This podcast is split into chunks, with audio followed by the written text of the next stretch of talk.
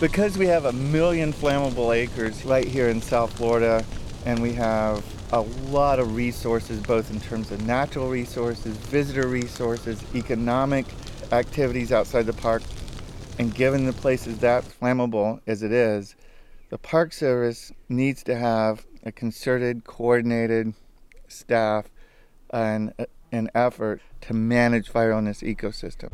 You know, managing fire in the modern landscape, we have to consider much more than our forefathers did or the Native Americans that came before us.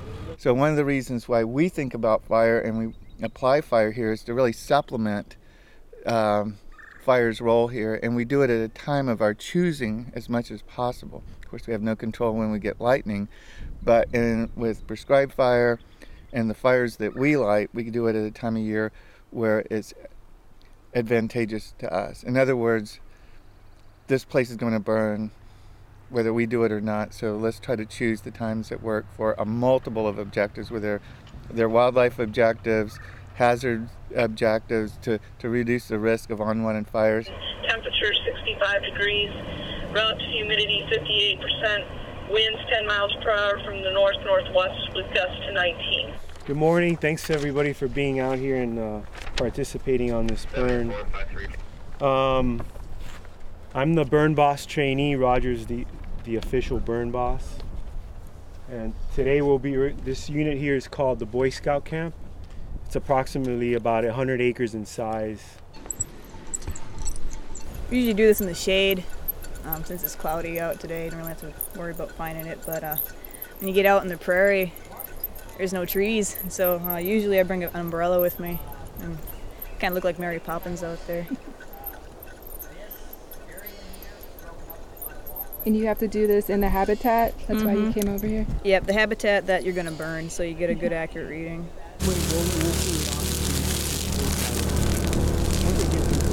Well, that's why.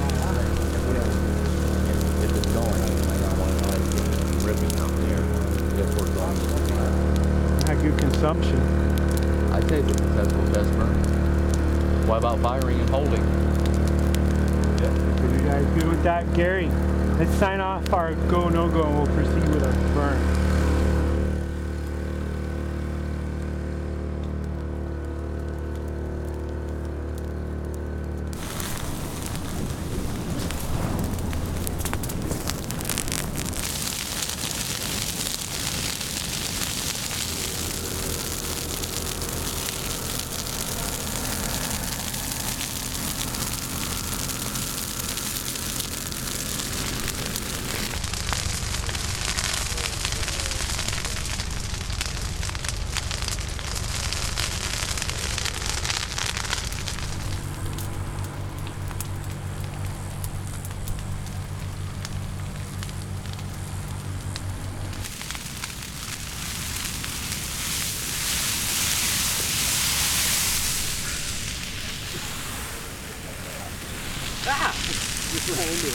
Well, what we've got, we've got a wind, and we've changed up our tactics. We went in behind instead of lighting off the shrub row, which we wanted to do.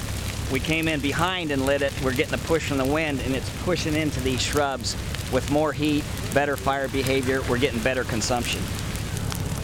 Is it killing those shrubs? It's not going to kill them. Shrubs are hard to kill. They'll resprout, but so be it. We've getting them down to that desirable height where it's going to allow herbaceous layer uh, to come in uh, underneath of them. As opposed before, that's all you had there is shrubs.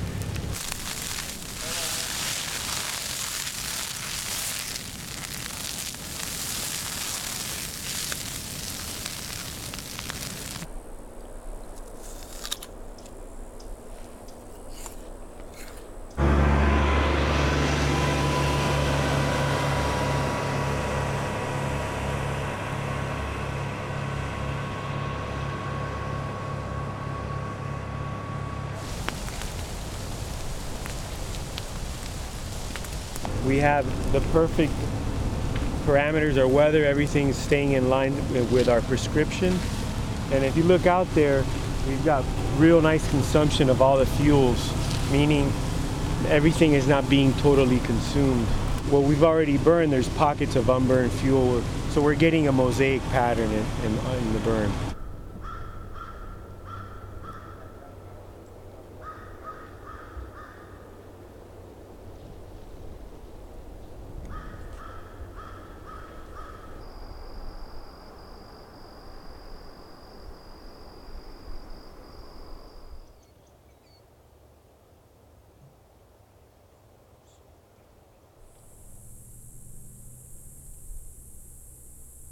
We're in the Boy Scout camp, which is inside Everglades National Park. It's one of the most beautiful stands of pine that we have here.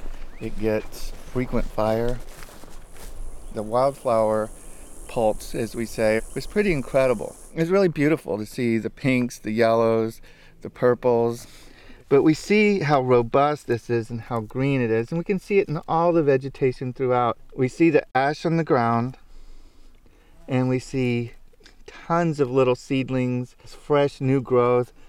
If we burnt the top of this coontie off, there is so much, and this is where all the starch is located beyond this crown. There's so much of the plant underground. It gets the nutrient pulse from the ash and it'll just resprout. You can tell right here where this was one of the fronds. It burned off. These are the new ones that came back over and over again. Who knows how old this coontie is? Will it ever be killed by a fire? Unlikely. Again, these plants are built to burn. It has so much because heat doesn't penetrate the soil very deeply. And how long does it take these plants to regenerate after a fire? They start almost immediately.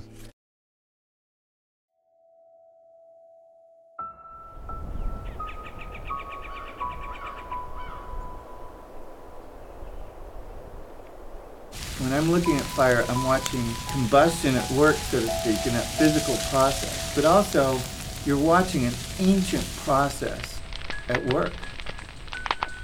Watching a fire graze, so to speak, through the pineland, depositing its ash and changing the landscape, opening up for more sunlight, putting more nutrients down.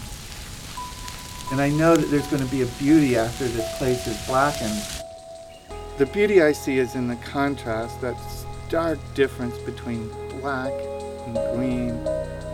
It gives me that immediate sense of hope, renewal, change, continuity. And it just seems like this will go on forever. It's birth and death in the Everglades.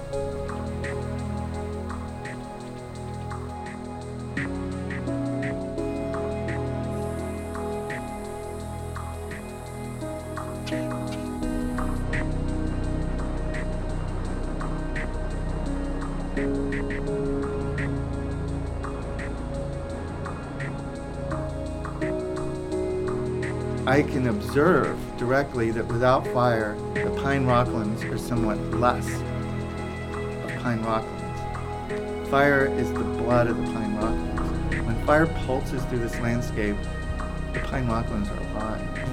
And that's how I know it's healthy.